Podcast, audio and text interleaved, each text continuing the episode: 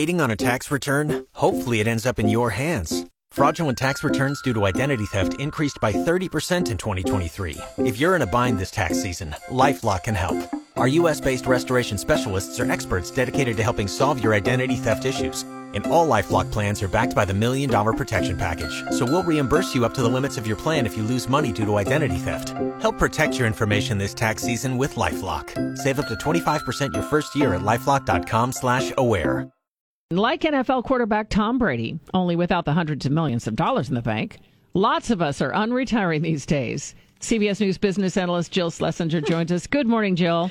I like how you brought up the Tom Brady unretirement. Yeah, I, I, I, like that you also said it has nothing to do with money for him. Yeah. I, don't, I don't think I would unretire if I had his kind of money, but you know, maybe he was bored. Yeah, maybe. Um, uh, so the thing that's kind of interesting, though, is that many Americans decided to pretty much take, uh, let's say, a, a pause to their work lives amid COVID. Now, a lot of those folks who were over the age of 55 were really scared. And I think it's hard to go back to that period. Um, but we do remember like all the warnings were like, if you're over 55, you're at high risk. You should be at home. Blah. And a lot of people said, okay, well, I'm done being a teacher. I'm done working in healthcare. I'm done being on the front lines. It's too scary. And those folks were able to support themselves because they had stimulus checks, but they also had unemployment benefits that were extended. And a lot of them, I think, were sort of like, hey, you know what? This not working in that daily grind kind of awesome. And they probably thought that, or maybe they didn't think about it too actively, that, you know what? I don't want to work anymore. And now, two years later, they're like, uh oh, wait a second prices are up and portfolio values are down, maybe some changes have to occur. And I think that a lot of folks who are over the age of 55 and maybe especially that 10 years, 10 or 12 years, 55 to say 67 when you can claim retirement benefits at your full retirement age, a lot of those people are finding going back to work right now might be much better than freaking out about high prices and worrying about pulling money out of your IRA at the wrong time.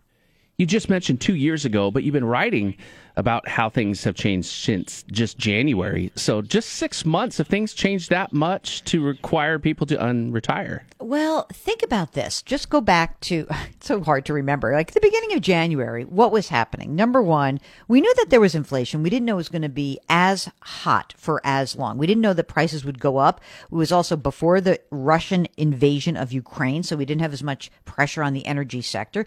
And back in January 3rd, 4th, that first week of January, you know, the S&P 500 made a new all-time high. And yeah, NASDAQ stocks had started to come down maybe six weeks earlier, but it did not look like it looks today. And even if we go back to surveys of like, how confident are you in retirement?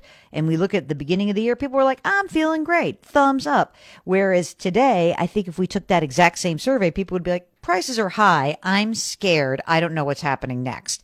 And the, that's how fast things can change in this current environment. So a lot of us were able to either pay off debt or save money when we got the stimulus checks. What about now? Are we still doing okay with savings?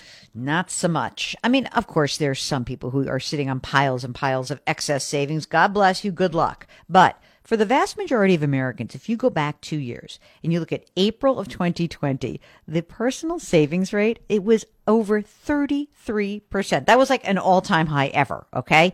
So, you know, you could sort of say to your grandparents, like, well, yeah, you did okay in the depression. You saved 10 or 12%. I'm saving 33%. And you know what? There was nothing to spend money on and we were home and we were freaked out. Then you flash forward, say to the end of last year. And at that time was interesting. We saw the savings rate come down, but not crash down. We saw it go down to like eight or nine percent or so. And before the pandemic, it was, you know, seven and a half to eight and a half percent, kind of moved around a lot. Let's call it eight ish. And now we just got um, the most recent uh, personal savings rate, 14 year low of 4.4%. What does that tell us? It tells us a lot of Americans have spent all of that savings down. And so if and when the economy slows down, a lot of those people are going to be in trouble. I'm a little worried about those folks. Well, we'll have to retire this segment, and we do not have time to unretire it. So I guess that's it for us, Jill. All right. Great info. Thank you. Take care. That is our CBS News business analyst, Jill Schlesinger.